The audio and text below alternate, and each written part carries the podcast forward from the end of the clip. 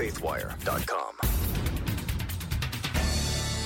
Russia accused of war crimes after a mass grave was uncovered over the weekend with bodies of hundreds of civilians, including kids and a mayor and her family. Today is Monday, April 4th, 2022. I'm Dan Andros. We'll have that top story and more on today's 4 and 3 podcast from CBN's Faithwire. You can subscribe to us on iTunes. We'd love to have you join us as we go through the news of the day with a Christian perspective. If you're tired of letting those algorithms dictate what you see, well, take control of it. Go ahead and subscribe on iTunes. Make sure you get news that shares your values here. And joining me, as always, today, Tré Goins-Phillips, Billy Hallowell from CBN's Faithwire with a quick look at what's coming up on the podcast today. How's it going, guys? Happy Monday. Happy Monday. You know, Yeah. I, I call it the news of the cray because the day just keeps, the days just keep getting fair. crazier and crazier. It's accurate. Facts. It is true. It is true. But hey, we lived a we live another day, so Yeah. you know we'll we'll we'll keep talking about the crazy as long as we can. Till Jesus comes back, we're going to just, Right. we'll keep on talking about this uh, fallen world. That's Yeah. right. That's right. So all right, I'm going to be talking about uh, Elon Musk. He can add a new title to his resume. He's now Twitter's largest shareholder. Hmm. So we'll get into those details. Yeah. And we're going to be talking about surveys showing some really interesting things about parents' fears over their kids' spiritual development. There's actually some interesting numbers coming out on that. All right.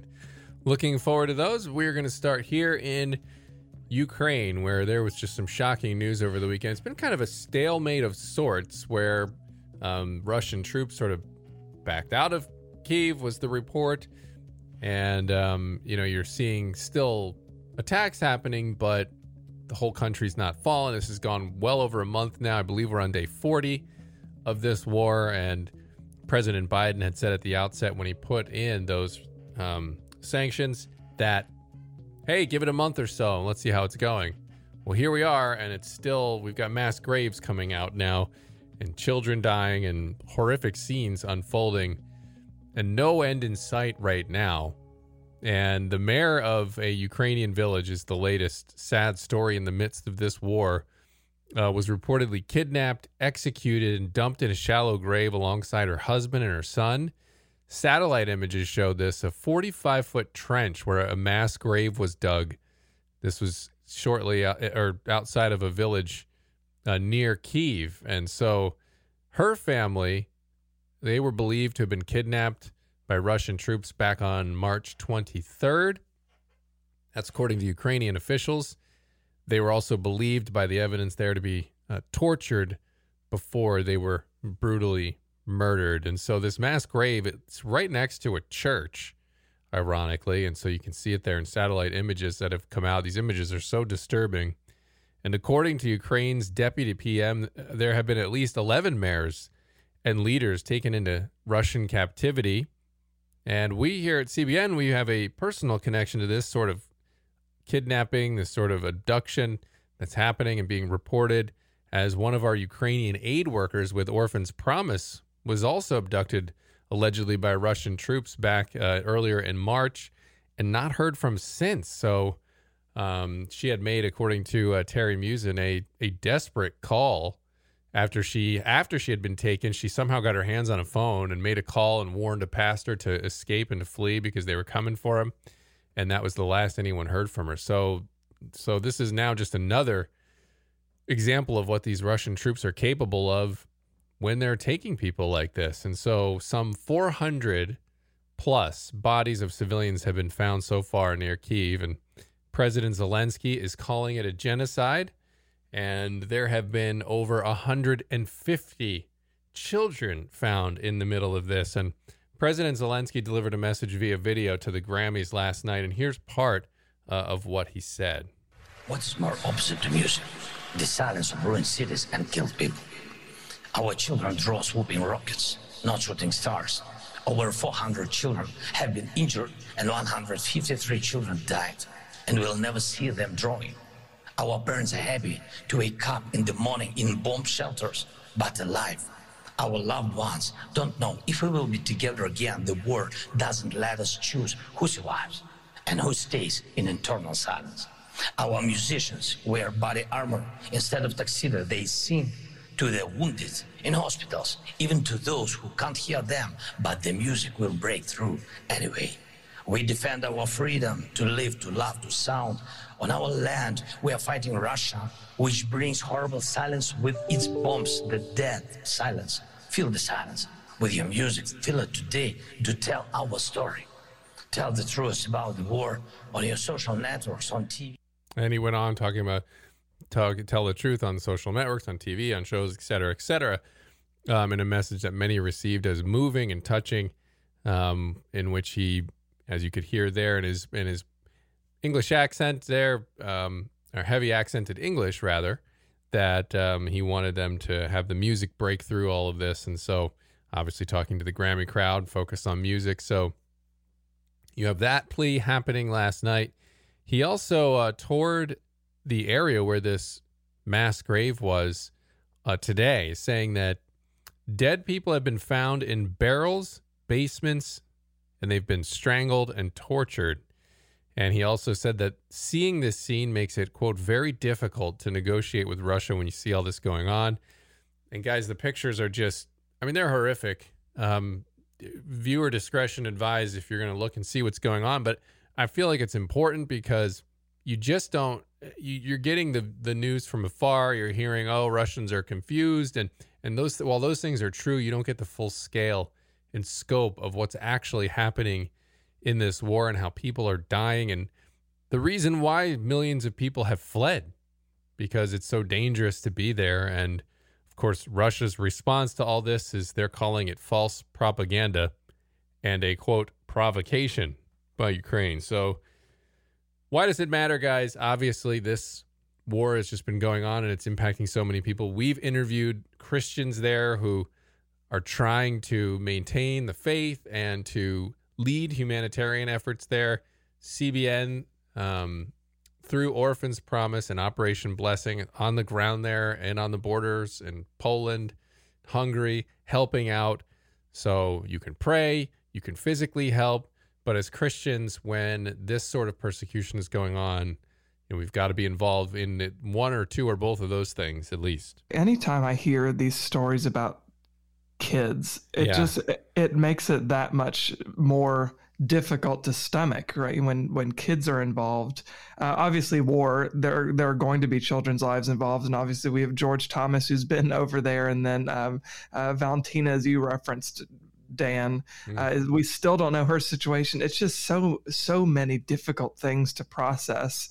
But that's just the reality of war. And I think you know us highlighting these stories and certainly President Zelensky speaking at the Grammys is just a good reminder. One of the blessings we have in the West, but also there are still uh, you know the news cycle moves on at, at certain points, but there's still so much going on in Ukraine, and there's still plenty plenty of things for us as believers to be prayerful about. Mm.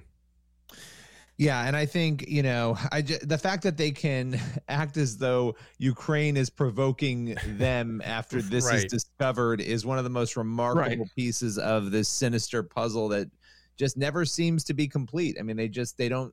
It, it's such a strange situation, but I do think the world is also being forced to watch. And I'm not saying this because I think there's a better option. We don't we don't really have good options on how to handle this but we are mm-hmm. now watching the effect of pulling back and stepping out and saying we're not going to do anything we are not going to take action this is the impact of that you know, here mm-hmm. we are as you were saying dan a month past more than a month past this this is the fallout this is what is happening to real life human beings and that is what we are mm-hmm. seeing and i and i doubt that this is the end of that unfortunately yeah, yeah. unfortunately yeah. i think you may be right there. Well, we could spend obviously we've we've talked about it a lot, and we could spend the whole podcast talking about everything that's going on there because it seems like it changes every yeah. single minute. Um, but for now, we'll move on to talk about Elon Musk, obviously the founder of Tesla and SpaceX. Now he is Twitter's largest shareholder too. Uh, so news of the entrepreneur's financial grab uh, comes just days after he took to his own Twitter account uh, to question uh, the the platform's handling of free speech speech. He even asked if he needed to create his own social media site. Uh, he tweeted on March 26th Given that Twitter serves as the de facto public town square. Failing to adhere to free speech principles fundamentally undermines democracy. What should be done? Uh, then, in a follow up tweet a little bit later, he said, Is a new platform needed? Now, several right leaning Twitter users immediately responded, uh, urging Musk uh, to just buy Twitter uh, or create his own platform. Among those were, uh, were Christina Pushaw, she's a press secretary for Florida Governor Ron DeSantis, uh, and then conservative radio host Buck Sexton, who wrote, Save the country from these psycho Silicon Valley libs. Uh, those were just two of, of many responses urging Elon Musk to, if he's not going to create his own platform, at least completely buy Twitter outright, though I'm not so certain that Twitter is even for sale, but if it was, uh, that was, you know, that's what they urged him to do. And apparently he took their comments to heart, at least somewhat, because according to a filing from the SEC uh, released this morning, Musk purchased a 9.2% stake in Twitter Inc., uh, meaning he now controls about 73.5 million shares in the company, making him the brand's largest shareholder, according to Fox Business. Uh, so Twitter shares jumped more than 25% in the wake of the news, uh, and individual stocks were priced at $49.81 each as of the, the taping of this podcast. Uh, so th- this is, what someone else uh, tweeted after after he, he first posted about it in March uh, Musk posted. He said, "Would you consider buying a new, building a new social media platform, one that would consist of open source uh, of an open source algorithm, one where free speech and adhering to free speech is given top priority, one where propaganda is very minimal. I think that kind of platform is needed." And Musk said that he is giving serious thought to the idea of building out a new platform. So I suppose that's still you know a possibility, even though he now is the largest shareholder in Twitter. It still is possible he could build out something something of his own uh, to rival Twitter. Uh, so all of this, though, comes after two Christian outlets, uh, the Babylon Bee, obviously a satirical site, uh, and the Christian Post, a news outlet, uh, have both been deplatformed from their Twitter accounts. Uh, we reported on both stories. Uh, Billy interviewed uh, people at, at, both outlets. Uh, in an interview with FaithWire, uh, the Bee's Seth Dillon, he's the CEO, he questioned why Twitter won't just delete a satirical post about U.S. Secretary for Health, Dr. Rachel Levine, who is a man but identifies as a transgender female. Twitter said the Bee's post, which named him or named Levine jokingly, the Babylon Bee's Man of the Year. Uh, Twitter said that that post violated its hateful conduct policies, and rather than remove the post itself, uh, the staff at Twitter are urging the Bee or trying to force the Bee uh, to delete the post on its own in order to regain access to its Twitter account. Uh, Dillon, though, said that he would not be deleting the tweet uh, because uh, they're not going to bend the knee, he said, uh, and delete it, you know, trying, you know, because he said that would be an admission that we did something wrong or that our post was incorrect. and he said that it's a satirical post and it's, you know, we're not going to, we're not going to delete it uh, he he said to require us to go in there and delete the tweet and affirm that we engaged in hateful conduct. I mean, how can you expect us to do that? They're more than welcome to delete that tweet if they want to. It's their platform. Uh, but why should we have to do it? Uh, they just want us to bend the knee, like I said. Uh, then uh, the Christian Post took a similar stance after they tweeted an article reporting on USA Today, uh, which named Levine uh, one of its Women of the Year. like the Bee, the Post reporter Brandon Showalter told CBN's Faithwire uh, that the Christian news site would not delete its post. Uh, he said the reason that the Christian Post is such a stickler for language, I thought this was a, a really great comment, uh, especially when reporting on the developments of transgender ideology, is because we value the truth. If we fail to maintain the integrity of what and how we report on these hot button issues, we do a great disservice to our readers who count on us to communicate honestly. Uh, so, needless to say, neither the Christian Post uh, nor the Babylon Bee have regained access to their Twitter accounts. Mm. Uh, both have have been locked out, and you know the Christian Post hasn't tweeted since March 18th, and the Babylon Bee since uh, March 20th. Uh, so it's you know it's certainly interesting that Elon Musk has bought this uh, you know this stake in Twitter uh, after one criticizing Twitter, but also amid all of this censorship, certainly of Christians and and it seems like targeting conservative outlets primarily. So uh, you know it's interesting. We'll see what happens. Yeah, and I saw that uh, the Babylon Bee editor in chief Kyle Mann, who's not locked out of his account at the yeah. moment, tweeted out uh, like 10 or a bunch of stories that they had done recently and just kind of was like a wink wink. If you if you haven't been able to see our stories because we're locked out of our account, check out these and it's it got a lot of traction. So kind of funny that they're just going around and they're still getting out there and still seeing it anyway. It's right. it's utterly absurd for Twitter to try to be a language police like this. So it's interesting because I don't know how much despite however many billions of dollars he spends, I don't know how much influence within content decisions sure. that that buys Elon Musk. So it's a very interesting thing because I mean, three billion dollars is not exactly a small sum of finances. So obviously a big deal for him there and for anybody. So it'll be interesting to see if anything comes of that other than Elon Musk just owning a lot of shares in Twitter. uh, but yeah, I mean, uh, people are certainly getting frustrated with the algorithms. And so, and when Elon, by the way, was last thing I'll say here is floating his idea for a new network. When he when he talks about having minimal propaganda and an open source algorithm, I don't know. I mean, I'm not sure how much of an improvement that is. I mean, I guess it would be an improvement, but it still makes you go, is this just going to be more of the same, but just a little less of it? Well, it makes you wonder I mean, look, somebody like him, he's not just doing things flippantly without a reason. Mm-hmm. I mean, he mm-hmm. can, he has the money to do that, but he had posted a number of things, as Tré noted in his piece, um, about this issue, pondering whether or not we needed another option. Then he goes and buys Twitter stock. I mean, is this a is this some elaborate effort to sort of make Twitter nervous that I mean, look, if this is a guy who has the money and the means to create something that could rival Twitter potentially, right? Yeah. I mean, he he's one of the only people who probably could do something like that and he's revolutionized plenty of other technologies with the work he's done. So, it makes you wonder if it's an effort to sort of push Twitter to maybe make better decisions on some of these free speech issues. Um, mm Not, I don't want to use the word bully, but you know, maybe bully them a little bit. Strong arm them a little. Strong yeah. arm them. That's a better. Well, that's a better way of looking at it. Well, how much does ego play into this? Because I mean, part of this, you look at the tweets. It's not. It's not just like he grabbed his phone and decided to tweet one day about Twitter, and then all of a sudden, a week later, he spends three billion dollars. This is clearly calculated, and he's yeah and he's he's really smart at using social media because he knows because what were all the reactions to those tweets? They're like, "Oh, buy it, Elon! You got to buy Twitter. Make your own thing." He's he's cleverly positioning himself as the savior here in, right. in, a lot of these scenarios, and so. But he could be. That's the point. He could I mean, be. I don't know. He I could mean, be. He has the means to be. So I mean, look, if I'm him, I would, I would, I don't know what I would do. If I was really bored, I'd try to buy Twitter. um, and even if it's not, look, everything's for sale at the right price. So you never yeah. know. But um, it, it is interesting. I feel like there's something behind it, whether that's just being a troll or something more.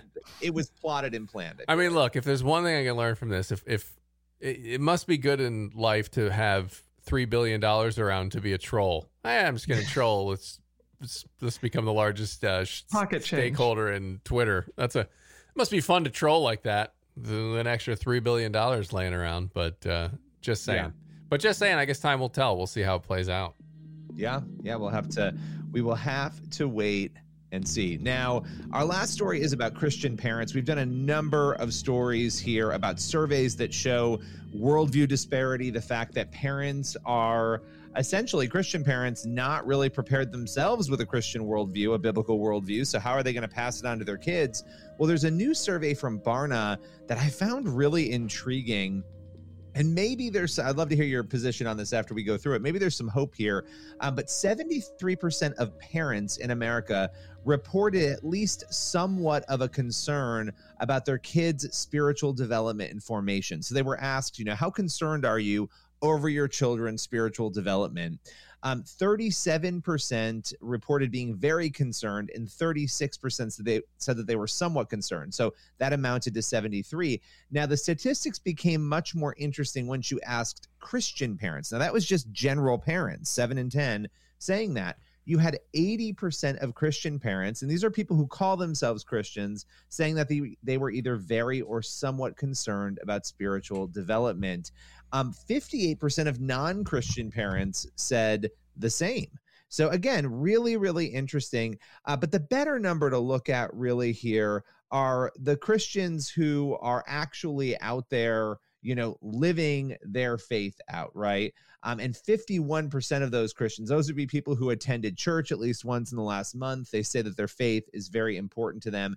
51% said that they were very concerned about their kids' faith. And so that's something you would expect to see. Uh, we also see high percentages of Christian parents, um, self identified Christian parents, saying that they're very concerned that their kids will walk away from the faith, that their kids might leave the faith or not stay true to it. And so, what is fascinating again about this is that there was another survey about a month ago that we covered, as I mentioned at the top here. It was the American Worldview Inventory Survey. And that found that 67% of parents who, who have preteen children, almost 70% of them said that they were Christians, but that just about 4% of those Christian parents of preteens actually had a biblical worldview. So there's very clearly a disconnect here, right? We know that people are moving away from traditional biblical values. But what we see in this latest survey is that there is a fear and a worry about our children spiritually. So we may not realize that we, some of us, aren't in the right position spiritually, but we want our kids to be. And that was, uh, this is interesting to me because I think the why it matters is this is the first survey that I've seen that really shows a thirst for children to be on that right path, even if the parents aren't. And so this to me is an opening for some real opportunity. If you're an evangelist and you're seeing this, you're thinking, well, how do I how do I jump onto that and make sure the parents are where they need to be so that the kids can then successfully also own that faith when they grow up. So some interesting stuff there. Yeah, I mean, and you would hope from Christian parents that the number would be 100% that they're concerned with their child's spiritual development, right? Um, but I think when when you look at concern, as you mentioned in that one, they're worried about them walking away from the faith. I think a lot of that is from the external factors. I'm sure that that number is heightened when you look at just the, the what's going on at public schools. I mean, for anyone who follows TikTok or Twitter or social media and you see these accounts dedicated to posting some of the crazy that's coming from public schools where you have teachers. I saw one just this weekend where a teacher was talking about how they have a secret clothes closet in their classroom for kids who identify as transgender to come in and wear different clothes and eh, basically encouraging them from hiding it from their parents. So it's like if their parents don't let them dress as the opposite gender, they can come in and safely do that at school without their parents' knowledge. I mean, that is that is some disturbing stuff, but I think those are the sorts of things that are going on in culture right now that have parents concerned. Their kids are getting bombarded with some radical ideas about life, about gender, about race, about sexuality it's just yeah. it's just a massive bombardment at this point, and so I think it there's an increased awareness now of developing your kids' um, morality and spirit spirituality, even from that secular perspective. But you have a lot of people looking at it, going, "What is going on here?" Uh, you know, I need to get, get them on the right track. And as you said, that's a great opportunity for Christians to step in and show people the truth. You know, I saw somebody make this comment, Billy, um, I think it was Emily Thomes, who is a, a Christian who, speaker, and uh, she, you know, was saying that there is this fracture happening now between like secular conservatism and Christianity, whereas there's a lot of overlap there on a lot of issues, and that existed, but now because society's getting so crazy that these differences are becoming very clear where you have to make a distinction where you can't make it politically a lot of times. You you can make it spirit with with a Christian worldview, right? If that yeah. makes sense when you're talking about um, issues of sexuality and gender identity and those things, because a lot of times from the secular conservative side, you'll hear people arguing for just well, just get the government out of it and it's fine. Well, that's still missing the truth, and I think you have a lot of people who are saying, okay, that's fine, I guess, but I really want to teach my kids what's true, not just um, to just leave everyone alone and and you know let bygones be bygones. Right? There's there's more to it than that. No, hundred percent. And I think you know, to your point, you had said earlier, you know, you'd hope 100% of, of yeah. Christian parents. I do think it's interesting the way that the question is asked. They say, as a parent, how concerned are you about your child's or your children's spiritual development? You know, practicing Christians obviously have the highest percentage of, of very or somewhat. It's 84%. Um, so only about 16% expressed not very or not at all in terms of their concern. But I would bet some of those people aren't worried because maybe they're feeling like their kids are on the right track, right? So that is an interesting part of this. But you know, the, your point too here. I mean, looking at the schools, the things that are going on, in a lot of ways, I think this is a wake up call for people, mm-hmm. right? People are waking up and they're like, what in the world is going on? How did we get here? Five years ago, things were a little wacky, but nobody would have guessed we'd be in this particular cultural position that we're in right now, where you're struggling to know if you can trust the schools, the very institutions that are set up to guide children and outside of the family and church, obviously, are not doing so in the right direction. So, I, I think we're going to see, I wouldn't be surprised if we see some spiritual resurgence coming out of these crazy times. Hmm. Yeah, indeed. And I mean, we can pray for that as Christians. When we're looking at the news, you know, and I feel the need to mention this sometimes, Billy, because it can be depressing as you're going through the news and you see all this stuff with crazy gender ideologies happening and overt sexuality being pushed on kids and gender transitioning for youth being championed by the president of the United States. You know, you have all these things happening in this culture shift and it makes, you know, a lot of people just kind of like, what? Why do we have to focus on all this negative? But it's so you understand the times, you understand what's going on, and for parents to be able to have these conversations with their family, you have to be informed. You can't just put blinders on and hope that your kid isn't impacted by it because it's everywhere. And so we have to report on this stuff, but also give you hopefully a Christian perspective on that to to help you have these conversations, to help you see it through a Christian lens because as you said, I mean, the opportunities out there are bound. And I think because of the extremity of it and how crazy it's getting in some issues, like you said, it gives us those opportunities. It gives us a window in to to present the truth in that situation. So absolutely, absolutely, yeah. and that's what we need. We need that truth more than ever. Amen. All right. Well, that is all the time we have for today. A, a quick update, by the way, to my first story, which um, happened while we were taping here, but uh, President Biden has called for a war crimes trial against Putin, saying uh, also that he's seeking more sanctions after this is in response to the atrocities that we mentioned there at the top. So that's that'll be interesting to see where that goes because um, it's uh, that seems I don't know what the precedents are off the top of my head, but it seems like calling for a war crimes trial against a major power like that is is probably probably relatively infrequent. So we'll keep that up to date. You can check out cbnnews.com, faithwire.com for the latest on that and more news from a Christian perspective. So we shall be back here tomorrow, um, Lord willing, and the creek don't rise, of course. So God bless. Have a great rest of your Monday.